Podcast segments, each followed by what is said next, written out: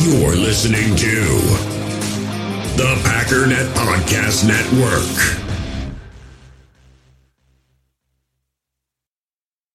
Another day is here, and you're ready for it. What to wear? Check. Breakfast, lunch, and dinner? Check. Planning for what's next and how to save for it? That's where Bank of America can help. For your financial to-dos, Bank of America has experts ready to help get you closer to your goals. Get started at one of our local financial centers or 24-7 in our mobile banking app. Find a location near you at bankofamerica.com slash talk to us. What would you like the power to do? Mobile banking requires downloading the app and is only available for select devices. Message and data rates may apply. Bank of America and a member FDIC. When you need mealtime inspiration, it's worth shopping Kroger, where you'll find over 30,000 mouthwatering choices that excite your inner foodie. And no matter what tasty choice you make, you'll enjoy our everyday low prices, plus extra ways to save, like digital coupons worth over $600 each week. You can also save up to $1 off per gallon at the pump with fuel points. More savings and more inspiring flavors make shopping Kroger worth it every time. Kroger, fresh for everyone. Fuel restrictions apply.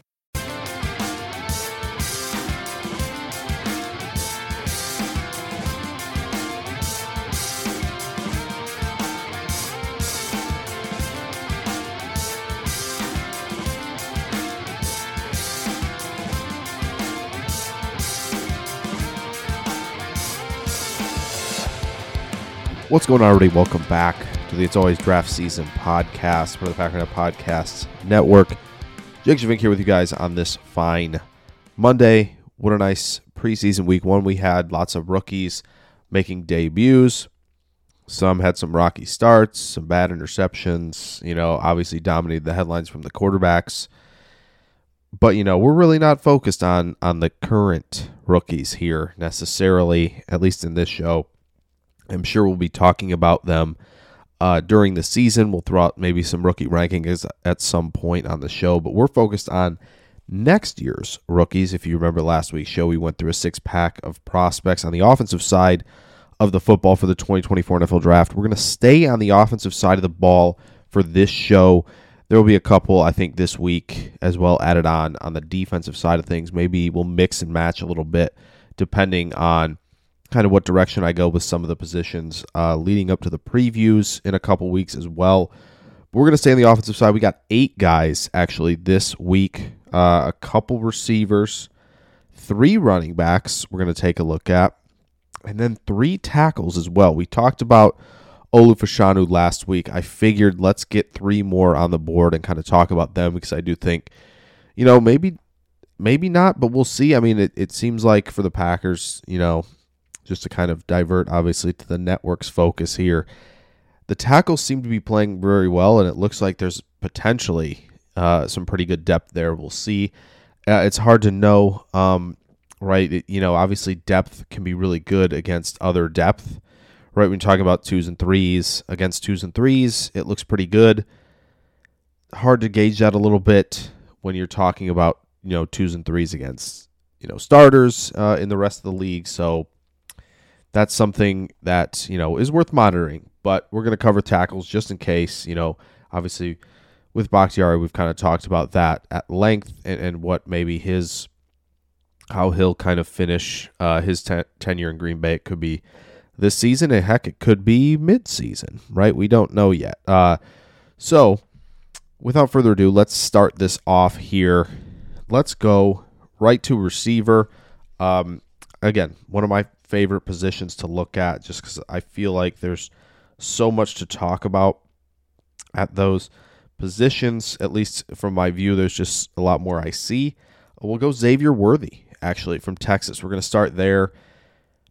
A player that, you know, probably at, you know, when you look at the size, I believe he's 5'9, 166, which, again, not very big, right? When you talk about that kind of size, you often look to players like, you know, Tutu Atwell, Tank Dell, right? Guys like that who come in very diminutive in stature and often phase out because they just don't have the frame to kind of handle things in the league against big, strong corners. Often, you know, limited to the slot, limited to a situational deep threat or gadget player. But Xavier Worthy, I don't think necessarily should deserve that um, designation to this point. Uh, in 2021, he had 62 catches for 981 yards, 12 touchdowns. 2022, 59 catches, 757 yards, and 8 touchdowns. You definitely saw some drop offs. So 2021, he had a 79.2 grade, 80.3 receiving grade, and an 80.8 drop grade. 2022, he dropped to a 69.8 grade, a 70.1 receiving grade, and a 60.3 drop grade. You see eight and a half yards after the catch per reception down to five and a half from 21 to 22. You also see 2.61 yards per route run drop to 1.91 yards per route run uh, in 2022. Now, in 2022, also 17.6 yards average depth of target, caught 5 of 13 in contested catches, pretty good for a 166 pound guy. And he actually had over 70% of his snaps out wide in both seasons. So he's playing out wide, and he's obviously against, you know, it, it's hard to measure and really put a a number on, you know, competitive, you know, com- just how competitive and how talented the guys he's going up against are relative to the SEC, the Big Ten, etc. I feel like though we look at it from a qualitative standpoint and say, yeah, it's it's a little bit lower in terms of competition out there, which I think is fair to note in the evaluation. For me, what I've seen is uh, right until we get to the hold on, we got one more thing to talk about in terms of just numbers and stats here. That would be receiving depth. 85.6 grade, 20 plus yards down the field in 2022, 92.6 in the intermediate area, and an 80 and an 80 grade in the short area. He was over 95 in his grades, deep and intermediate in 2021. Intermediate grades being high is something I think that you would look at for a lot of the high end receivers because what they're running, right? The outs, the ins, the dig routes, in routes, whatever you want to call them, and the comeback routes. Two of the hardest ones to create separation on the dig and the comeback are in the intermediate area of the field. If you're winning there, you're often, you know, a pretty strong route running receiver.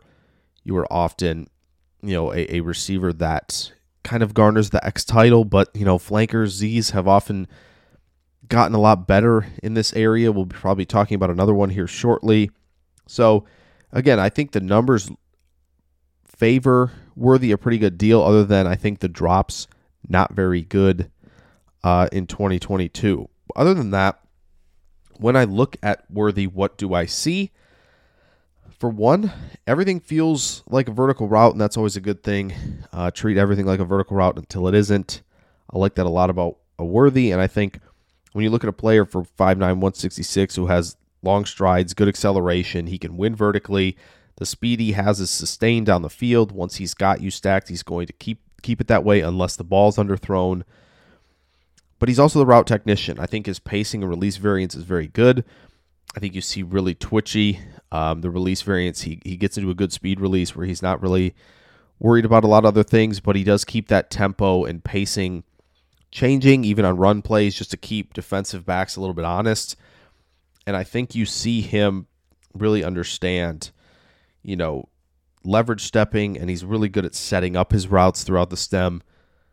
But you see, again, a variety of routes as well on film in routes, comebacks, digs, whip routes, very exceptional in that area. Um, he, again, sinks his hips really well. Uh, he, he really gears down at the break point and really accelerates out of that break. He's he's got combative hands, and I know we're going to talk about the size at the end with weaknesses, but he, he he stays combative in terms of hand fighting throughout the stem. That's something that's important, and it needs to be well timed. You know, you can fight, but if you're not well timed, you get thrown off the route, and the disruption there um, can threaten the entire play, depending on you know which number read he is. Obviously, wicked twitch post catch. He's going to set up defenders in space, make them miss. Violent cuts, and that that goes for the routes and the release as well. I like guys who cut violently uh, and can stay creative. You're looking at the Garrett Wilsons. You're looking at the Stefon Diggs types of the world, where I know that being in rhythm and being no nonsense is is crucial, but also like violent cutters and and guys who can displace themselves in in really tight areas, it matters. You can you can you can kind of work that type of route running into the rhythm of an offense very easily. And I, I, think people sometimes overlook that a little bit when they go, oh, they're very frenetic as a route runner. That's not always the case for guys who are, you know, well adapted with their release and violent cutters. That's not always the same thing. I think Worthy falls more into the category of the Wilsons and the Diggs of the world. He's got rocker and pressure steps. I've seen those on film. The pressure steps really help in sometimes turning defenders, get them flipping their hips the wrong direction. Then you're in the blind spot, and then you've you've snapped a route off, and they're long gone down the field, or they had to take a step back. You know, a lot of guys pressure step to open up over the middle of the field. That's something Worthy does really well as well. He tracks the ball pretty well. And yeah, I think when you look at him, this is a very strong Z receiver. Uh, but what obviously the issues, right? The stature makes route disruption both early and at break points an issue, especially if, you know, he's facing guys who are longer, right? Bigger guys, you know, the Gardners, the Surtains of the world, where once they have hands on, when you don't have that length and that size at the position, it can get very difficult and you're kind of stymied and, and you're kind of basically at their mercy in the route at times, and that's not a great position to be. The one other issue I think with Worthy, body catching. It's all over the place. He doesn't have good hand technique. He lets it into his frame. Now, it's not a death sentence. We know this, right? Terry McLaurin has somehow found a way to have exceptional timing when the ball hits his body, and he's made it work. But more often than not, you're going to get into bad habits when you body catch. The timing can be off, and here you have some more drops, which definitely happened in 2022 for Xavier Worthy. However, I like him a lot. I think there's there's a high probability that we see the bounce back season from him. And I do think that he will kind of start to climb up boards. I think he'll be still probably in that fringe first, early second type of range just because of the size. And I don't think he's Devonta Smith. I don't. Uh, but I do think he's extremely talented and deserves to be you know, in that top five, top seven conversation. I would put him in the top five at this point, uh, even projecting.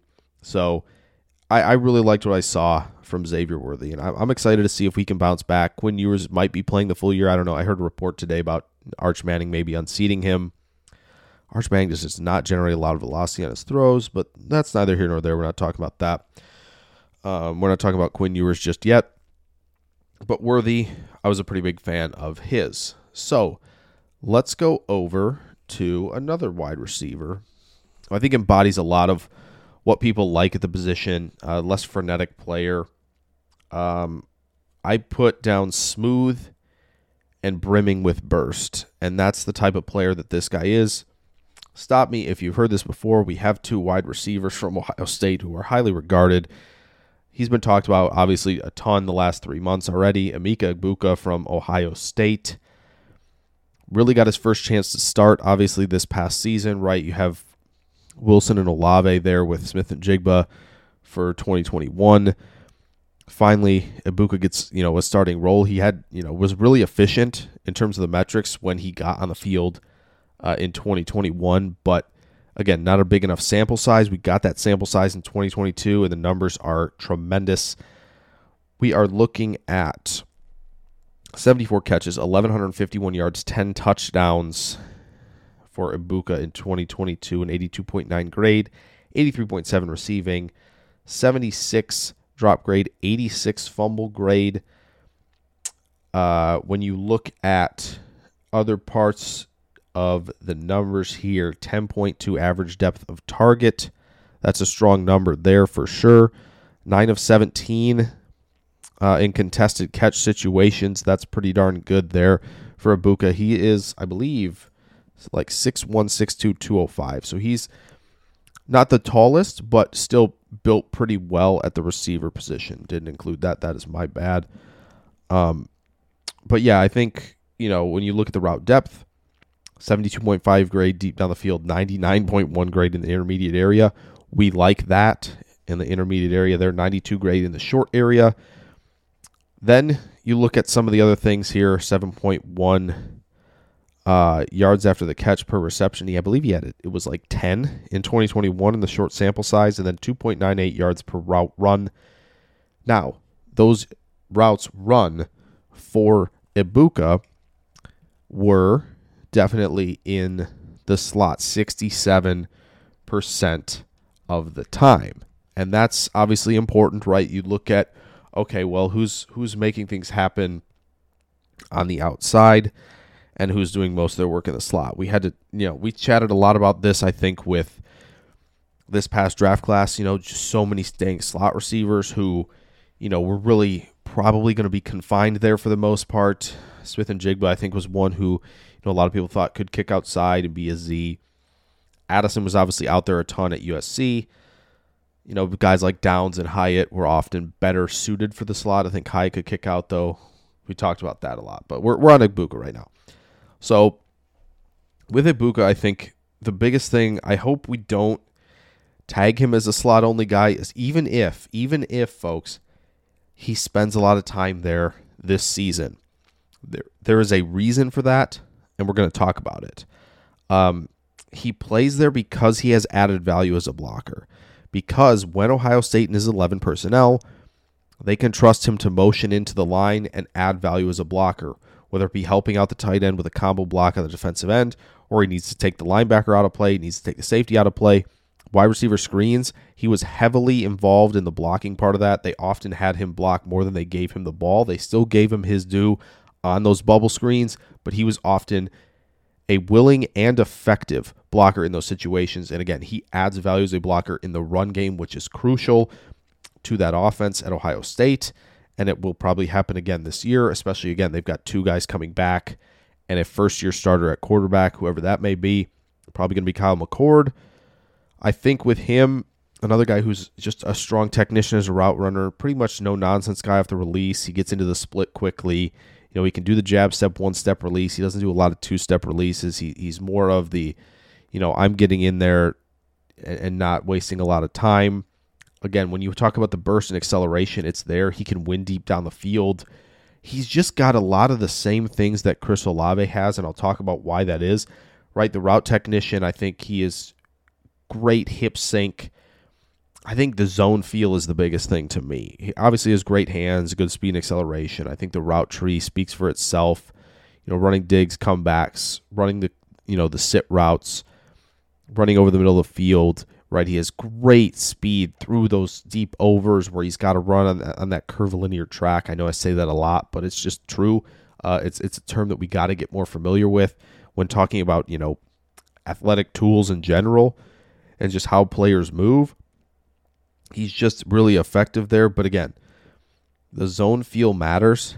Ask Chris Olave this season how much it does in terms of the route runner, in terms of being asked to do a lot in an offense, because so many times, you know, Olave's running these deep curls against zone coverage, and he keeps things tight in the route break, and he works back to the ball. And, and that is so much of Olave's rookie film because, again, he knows, okay, receive the corner's playing up. He's playing deep down the field. He's not allowing stuff down the field. That's his assignment. I'm going to stay tight to my break. I'm working back to the ball, and I've got all the position in the world. As long as I break towards, you know, open space, that I'm going to keep getting the ball and, and keep getting the ball. He certainly did. So that's why Egbuka, I think, reminds me so much of Olave is the, the feel for zone coverage, the feel of, okay, this is where I need to sit down, and then working back to the ball effectively right? He's he's making that effort to get back there, and, and that's where I think a lot of people are like, man, this guy's just you know waiting to be a number one on an offense where he can explode. A lot of people making the Justin Jefferson comps. I don't think he's quite there in terms of route manipulation at the top of his stem or anything like that, but that doesn't mean he can't get there. I think he's got all the potential in the world to do that. Uh, well timed hand usage, hand usage as well. I, I think you see him doing a great job chopping you know, when guys are trying to contact him once he's firmly in the route, especially vertically, you know, he's well timed to say, okay, I'm still on this track. I'm maintaining my speed. You're not going to disrupt my route. So the real weakness, I think, is contact early and often. Uh, how he handles that, I just think he's been in the slot so much that, you know, when he faces it, he just doesn't have the allotted reps that he needs for that. But I, I really think Emeka Egbuka is a, an exceptional prospect and, and very worthy of where he's going in mock drafts right now. He's right after Marvin Harrison for me. Harrison's on another level, but Egbuka would be on, on the same level as a lot of prospects the last few seasons. He's just that good. Okay, let's move on here. We're going to go to a couple tackles here and then might take a break after that, but we'll go to J.C. Latham first from Alabama. Tackle 6'6, 335. Big, big dude. Uh, 875 snaps last year, 874 of them were at right tackle. Overall, the grades, when you look at 2021, he had a 75 grade, 77.9 run blocking, 53.4 pass blocking. We have made strides in one facet of that game. He ups himself just a little bit higher, 50 or 75.7 grade in 2022, 72.2 run block, 84.6 pass blocking, pretty strong across the board there. 12 pressures allowed in 486 opportunities. He did have um, his best game against Texas. His worst game was against LSU. He had seven games with a pass blocking grade above 80, six of those above 85. Those games above 85: Texas, Vanderbilt, Arkansas, Texas A&M, Tennessee, and Mississippi State. J.C. Latham, uh, he's making the move over to left tackle. It's going to be interesting to see how he handles that. I think overall, though, you're looking at a, a really exceptional player here there's a little bit of consistency lacking uh, in terms of the run blocking and, and really overall how he played, but was is, is really as good a pass blocker as, as there was maybe not named Olu Fashanu last season. Just I think overall, I think you see him generate a ton of good ex- extension as a pass blocker. He's he's in tight a lot um, with his hands to maintain leverage. I think his his real strength is the kick slide. He's really effective uh, with that kick slide. He's into that really quickly out of his stance. His kick slide's really strong, and, and he really maintains control with that inside arm very often to prevent the inside move, but also make sure that nobody's beating him around the arc. Vertical set's really good. Um, the initial strike, you know, he's got active and strong hands. The initial strike can help his feet catch up a little bit at times when he's redirecting. I think that's something you definitely see. And I think again, when when he can recover, that's that's huge for him. Um, yeah, good inside hand for inside moves. Yeah, there, there's really a lot to like with Latham. I think the one, th- the few things that concern me a little bit. Again, he's a pile driver in the run game when he maintains balance, but he needs to maintain balance. He gets out over his skis a little bit. That's where trouble occurs. I, I think you see that in the run game and the pass game. There are just times where he's extending right. He's got good extension, but his head's out a little too far he's getting push pulled or you know he's just losing balance entirely. That's just the the, the vibes of that are very Evan Neal like at times, and you know go back to last um, last season with uh, Paris Johnson did that a little bit too. Broderick Jones did that a decent bit as well. It's just something you have to be able to correct, stay more you know balanced and centered with his weight distribution. That's something to watch for for sure. I think overall he's looking for work though. He's doing good there.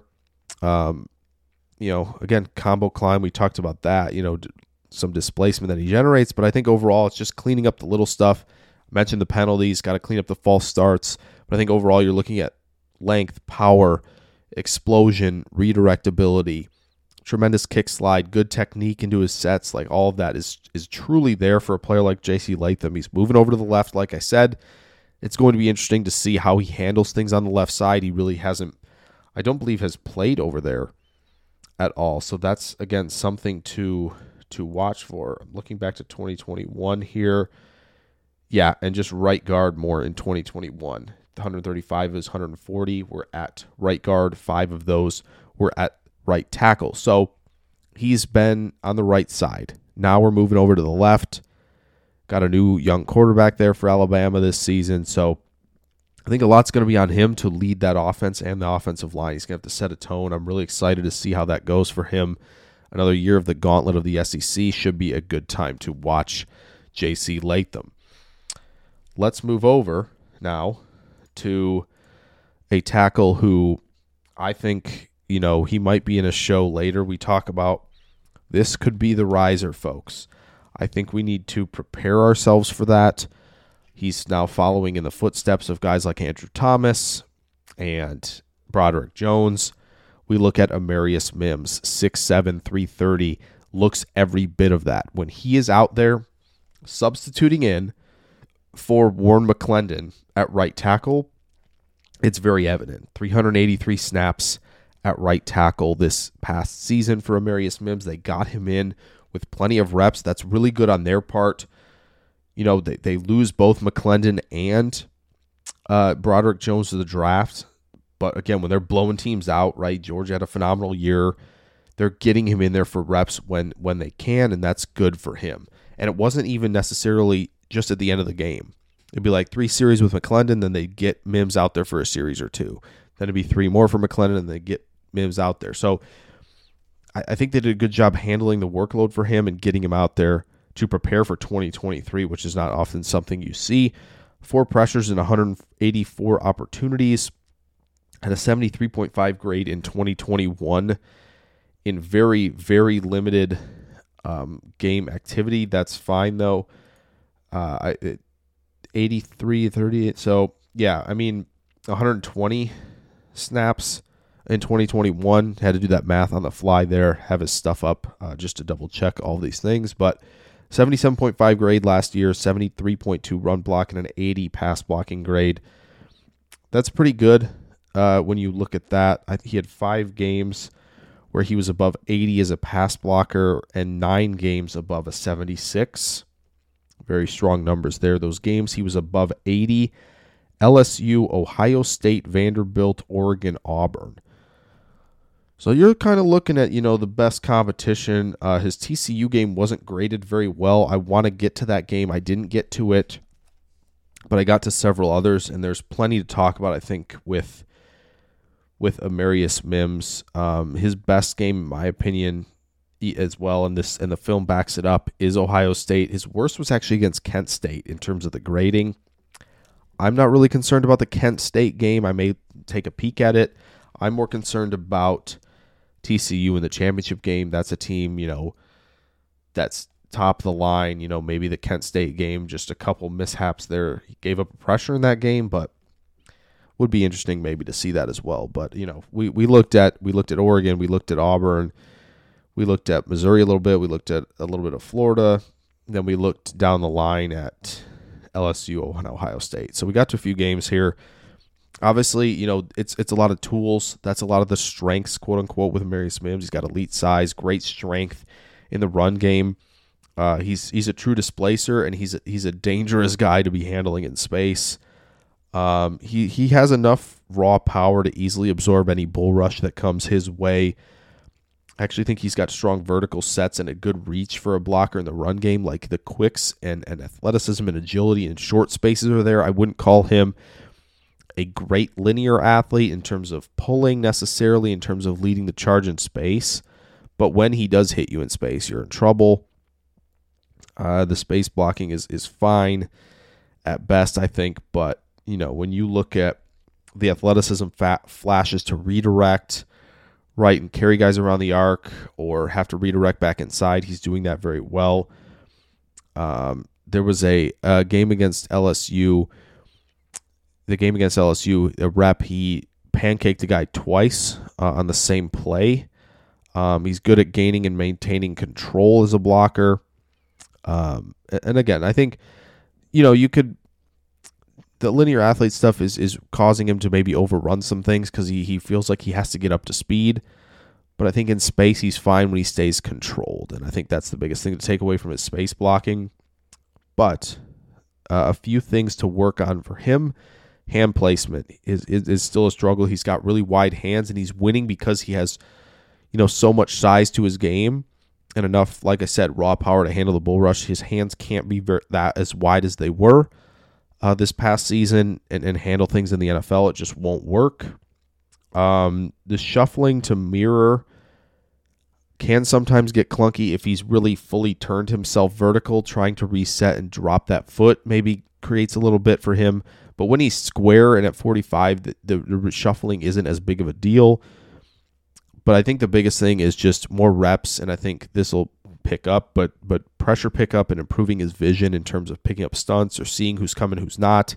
That recognition, those processing skills, I think will only get better with more reps. But again, I think some just some technique things to clean up for sure with him. But the high ceiling is definitely there, and that's why again he is being regarded this highly because of how strong the tools are. And again, Georgia is is sort of becoming this offensive line factory. And they're getting a ton of obviously high recruits with Kirby Smart, right? And so we, are going to talk about Sedrick Van Pran at some point as well.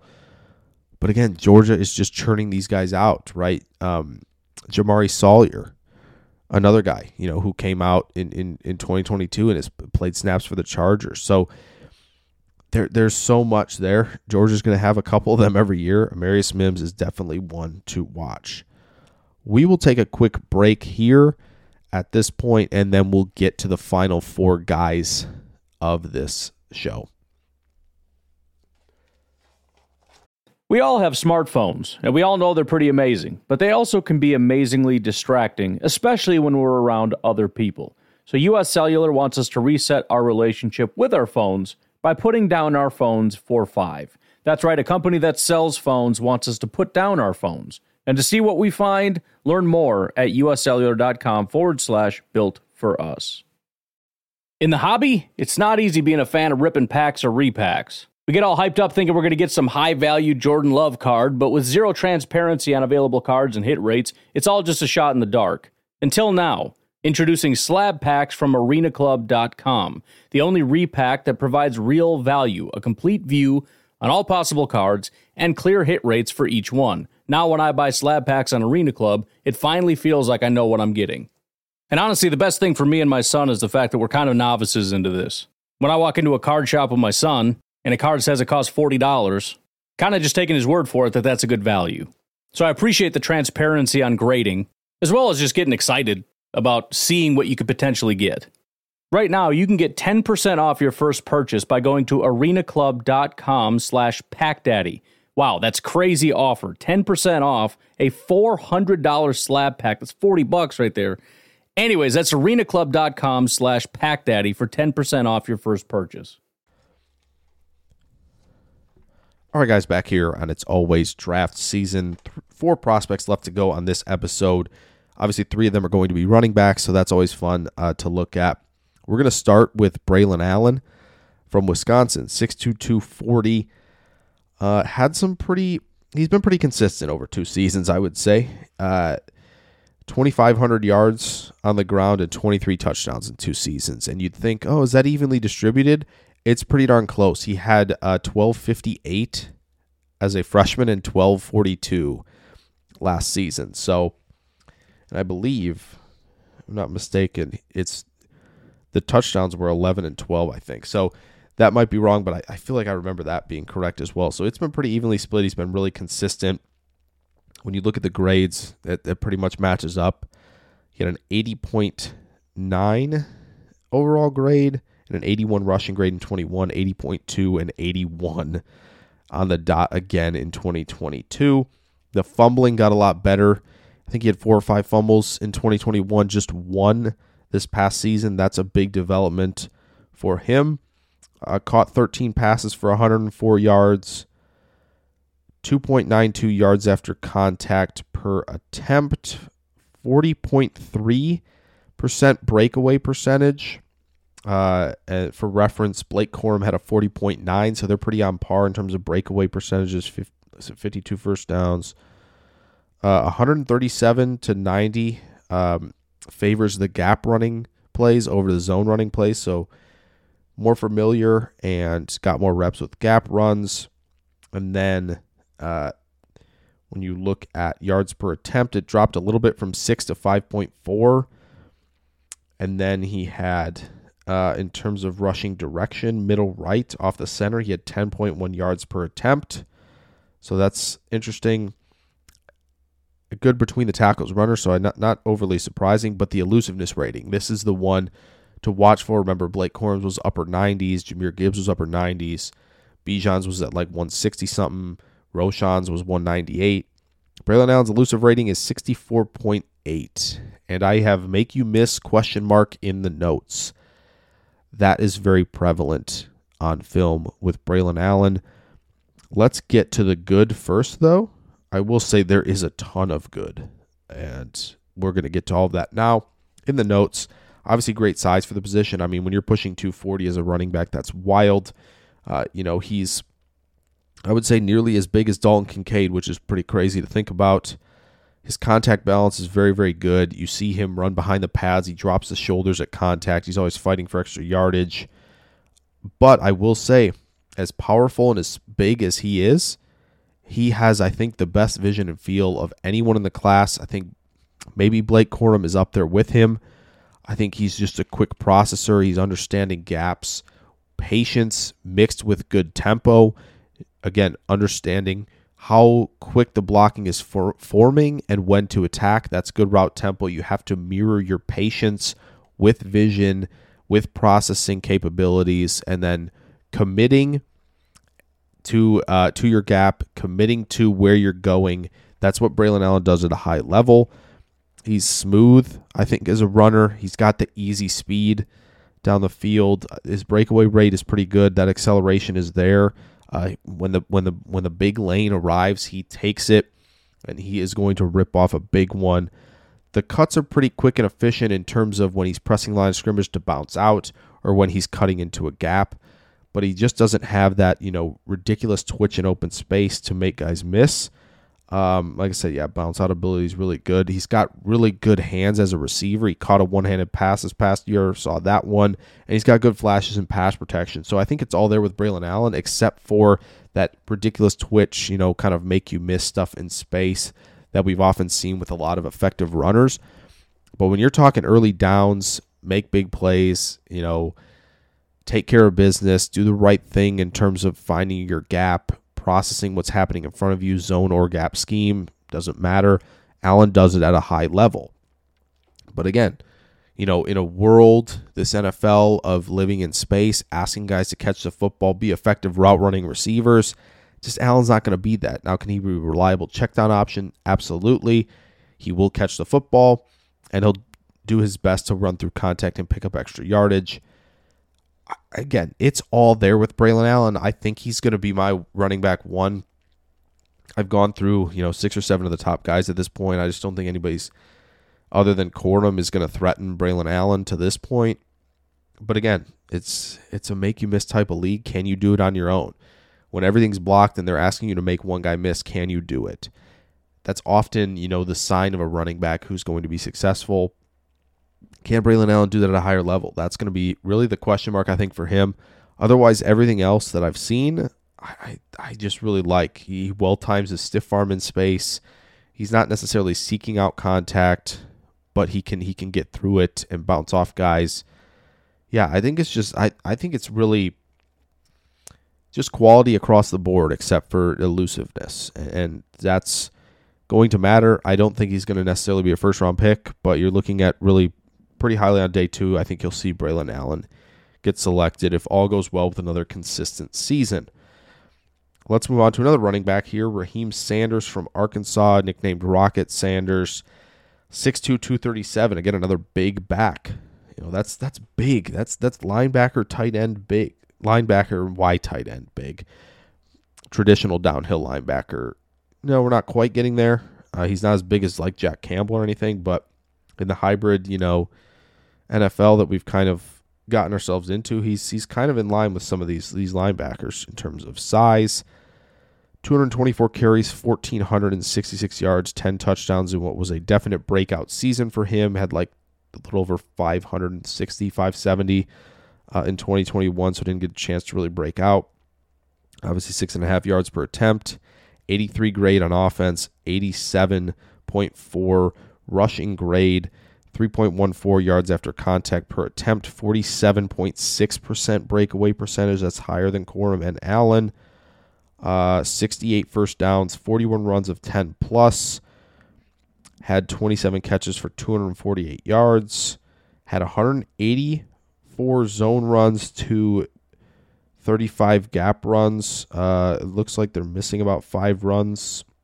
I guess they didn't know. Uh, he was over seven yards per carry off of the left end, which is outside the tight end if there was one lined up on that side, outside the left tackle, and middle right, which is right of the center. So, again, pretty strong in those areas and a 93.8 elusive rating. Not quite as high as, as, as Blake Corum's, but much higher than that of Braylon Allen. Raheem Sanders, uh, not a ton of notes here, but when you look at him, he's a bruiser with game breaking speed. He's a, he's a one cut and go, impressive cuts. I think he stays elusive in space, definitely. Uh, and again, I, I want to preface this because I really haven't talked about it. I don't look at the numbers and grades until the film is done. Uh, if they don't match up, oh well, I'll put it in my notes, and and maybe P- PFF stuff doesn't agree. That's fine. Uh, but yeah, I saw one cut and go. Um, he definitely stays elusive in space. He's he's nimble between the tackles. I think he's a pretty effective runner, and he should be between the tackles. Um, does he? There are times where he's just kind of bullying forward and just kind of, oh yeah, I'll just stick behind my my big guys on the offensive line, and there's a little bit of hot and cold vision mixed with hot and cold patience and tempo. I think that's a little bit of a struggle, but seeks out contact. But he does get nimble and skinny when the when the spaces and the gaps tighten a little bit. I like to see that he's reducing surface area and making it more difficult even than it already is at 237 for guys to tackle him. Obviously, the game breaking speed is there. He can rip off the big long runs. He did that definitely this past season and he's tough to bring down in space when you mix that type of elusiveness with that type of power. So it's there. As long as his tempo and feel gets better between the tackles, uh, and, and, and maybe again you get him into a scheme where he's one cut and go, and he can read the backside of zone stuff. That's totally fine. Or you give him this gap, you say follow this, he can do that. I think that's you know something he will be very good at for sure. I think he's pretty well rounded. Pass pro isn't very good. He's not going to be a world beater as a receiver necessarily. I think Braylon Allen, I would give him the edge a little bit as a receiver. But Sanders, another strong back who should be going early to midday too, and can definitely be the early down bruiser and, and breakaway type of player. That that that speed and explosiveness and elusiveness combined with with that bruising size is impressive. And you're, you're looking at two really strong backs, in my opinion, in Allen and Raheem Sanders there for you guys. So there you go, two running backs. Let's get to the last two on the list here for you guys. We are going to go to a tackle first here. We've talked about three of them. It would be silly of me not to mention Notre Dame's Joe Alt, 6'8, 315 pounds, obviously a junior most of these guys are juniors, um, except for, I believe, the last guy we're going to talk about. Worthy's a junior, Buka's a junior, Latham's a junior, Mims is as well. And the two running backs are definitely, yeah. So everybody's a junior except for this last guy that we'll talk about. So should have put that in there, but a 91.4 offensive grade for Joe Alt this past season, a 91 run blocking grade, and 81.7 pass blocking grade. So the pass blocking grade a little bit lower than some of the guys we've talked about already. Uh, 481 snaps as a run blocker, 406 as a pass blocker. Just eight pressures allowed in 2022 and just one penalty. So I think two things. Uh, the one one nickname I came up with, um, one nickname I really like that Dane Brugler mentioned. Obviously, Dane Brugler, really I think the name in the NFL draft, in my opinion. Um, I know maybe not the you know the big media coverage types, but I think he is the name. Truthfully, uh, I came up with Mr. Reliable. I, that's what I see from Joe Alt and, and Brugler. Though I think a great term for Joe Alt is lose slowly, and we'll get into why that is the case here with the notes. I think when you look at Joe Alt, there's just so much good. There's just so much good and steady and reliable about his game. When you look at the run blocking, he's a displacer. Uh, you know, they they ask him to do a lot of combo blocks. He definitely can can drive guys out, and he gets into a position where he's going to drive and displace and create some gaps and give big holes to running backs, and that's that's a big deal. Uh, you know, he can climb when necessary.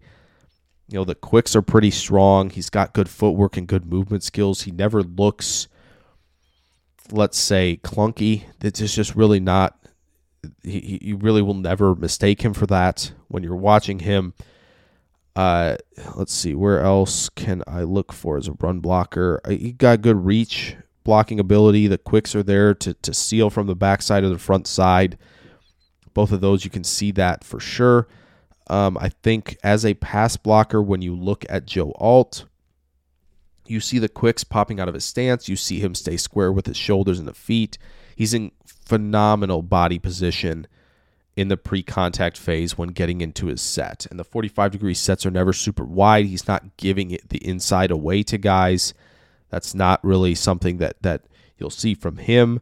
Um, even when he's handling guys who are out wide, uh, his hands are in tight. They're ready to punch. He's he's in a great position, and his his initial strike is always with good leverage. You know, we talked about this with Fashanu. We talked about this last year with Skoronski. When when he is ready to attack and when he's ready to receive contact, that contact phase, his hands are going to be in tight they're going to be under the armpits. And then you don't get to say that about everybody, right? We talked about Mims a little bit. Latham doesn't always do it. It's a little bit of a mixed bag. With Fashanu and Alt, I think you see them in tight, you know, 90, 95% of the time.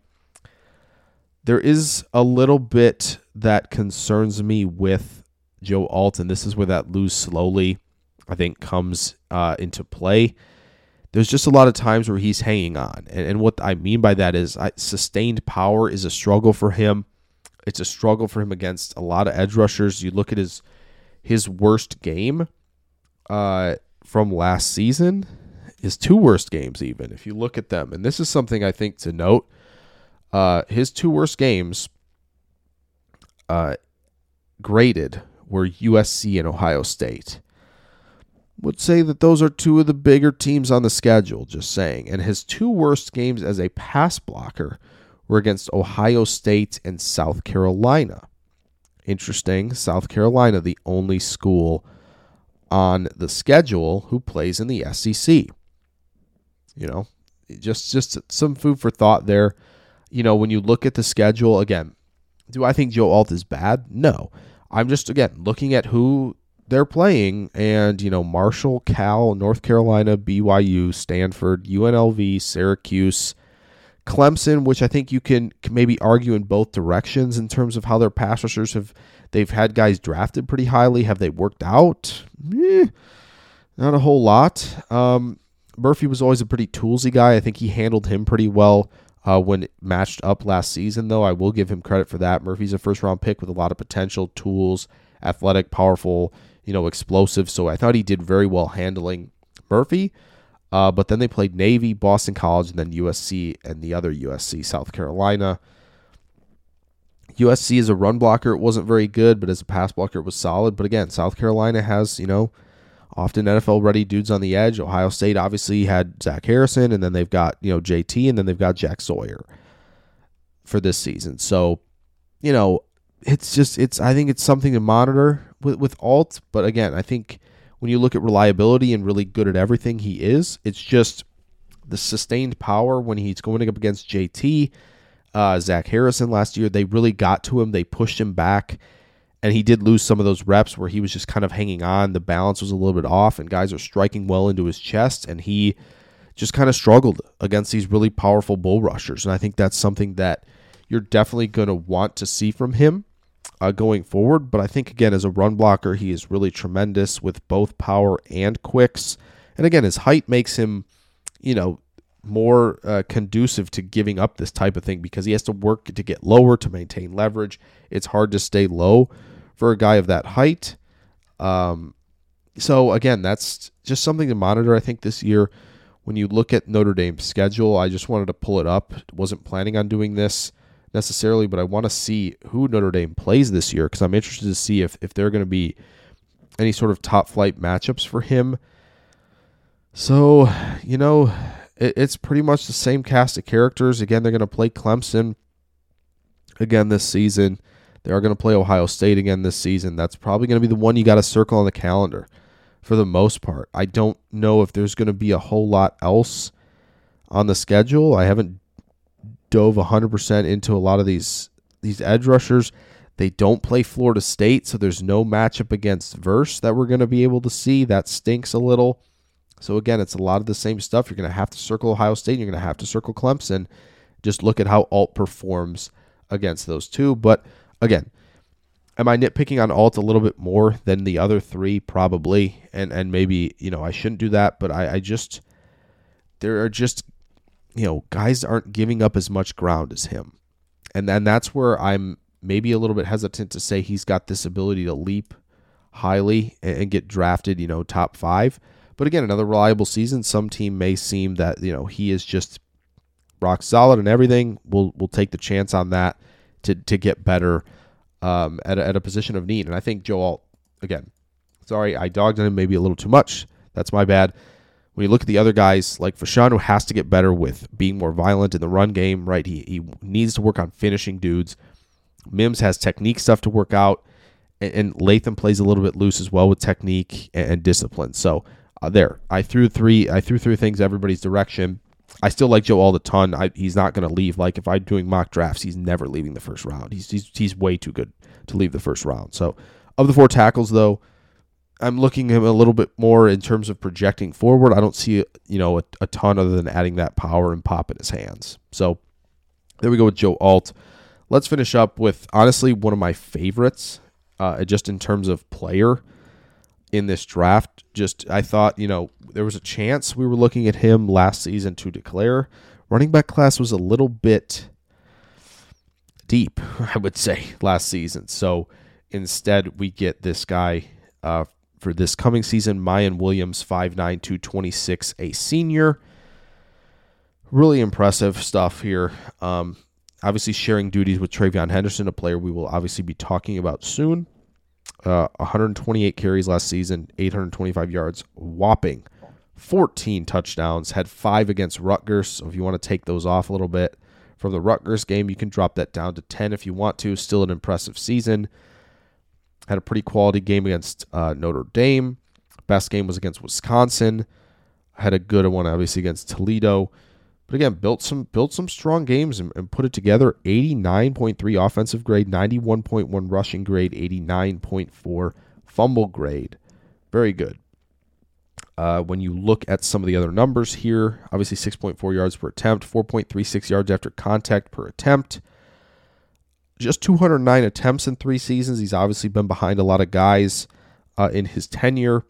38.1 breakaway percentage. That's not too far um, lower than the other guys. You know, when you look at, I believe Allen and, and Corum were both, yeah, 40.3 and, and 40.7. So, you know, he's right on track there, not, not missing a whole lot.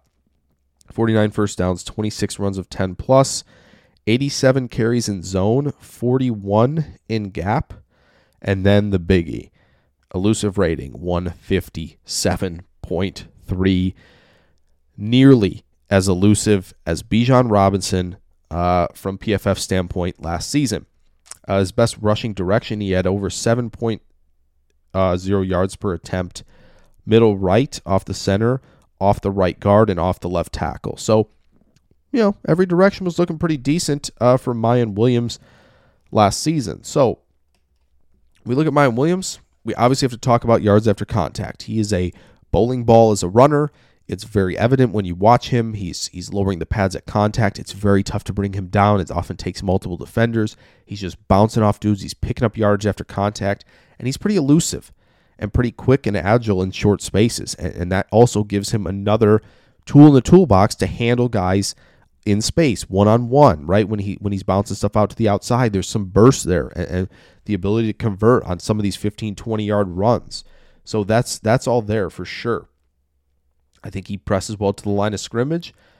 Uh, he does tend to bounce runs out, and I think that's you know work on the vision, work on the patience between the tackles. That tendency to bounce out runs is nice when you have burst, but he doesn't have exceptional long speed, and I think that's the one thing that I'm worried about with with Miyan Williams is not having that exceptional long speed. Right, he's not you know a four four sub four four guy running on these. He's not always going to win the corner, but he's still bouncing runs out anyway. But again, when he's out there you know, working on, you know, making guys miss or running through dudes, it, it often doesn't necessarily matter. Um, pass protection, not terrible. Run blocking is is whatever. Again, he's going to be doing the running. He's not going to be doing a lot of run blocking. But I think Williams, when you look at, I think the patience, elusiveness, the burst in it in the 15 to 20 yard range, obviously the the power, the contact balance. I think you improve the vision a little bit, and I think you improve working in zones. You know, finding those gaps, anticipating, working on route tempo maybe study a little bit of Braylon Allen film if I were Miyan Williams. I think that's a great place to look uh, to improve your game, but I think he's somebody who should belong on an NFL field. Am I drafting him super early? Probably not. He's going to be, you know, the early down bruiser, but I've really liked what I've seen from Miyan Williams. So, you know, again, is he going to affect the passing game a whole lot? Probably not. I don't think you're going to see a whole lot from him in that department per se. Uh, caught five passes last season for 27 yards. So, you know, we're not looking at a world beater in terms of his receiving skills, but again, in terms of breakaway run percentage, yards after contact per attempt, and elusive rating, you're getting a pretty strong back here, more more likely than not in the middle rounds. So, you know, a great option to pick up in your your rushing attack, I think, next season. So, really excited to watch him and Henderson um, run in the backfield at Ohio State. That will do it. Eight prospects down hopefully, folks, we're going to have multiple shows the rest of the week so we can get to a lot more because there are a lot of guys that I have done that I would like to share thoughts on as we get to the draft. Let me know how you guys like these. Um, let me know prospect you want to cover at Jake NFL Draft on Twitter. Yeah, and keep following the show because we got a lot. We're going to get to previews, I think, well, depending on how far we get and if we want to keep doing this format. Uh, positional previews we can probably cram into two episodes. Maybe do that before the true opening weekend because there aren't a ton of games uh, in that last weekend of August. I know USC is playing, so that's something to, to watch for, but I don't see a whole lot of, of, of guys necessarily in that first weekend, so maybe the positional previews uh, will come out that next week. But let me know uh, what you want to see, and we will do that. I will get out of here, though. Hope you guys enjoyed, and I will catch you guys hopefully two more times this week. But enjoy your Monday, enjoy your week, enjoy the content uh, that the podcast network will have going. See you guys later.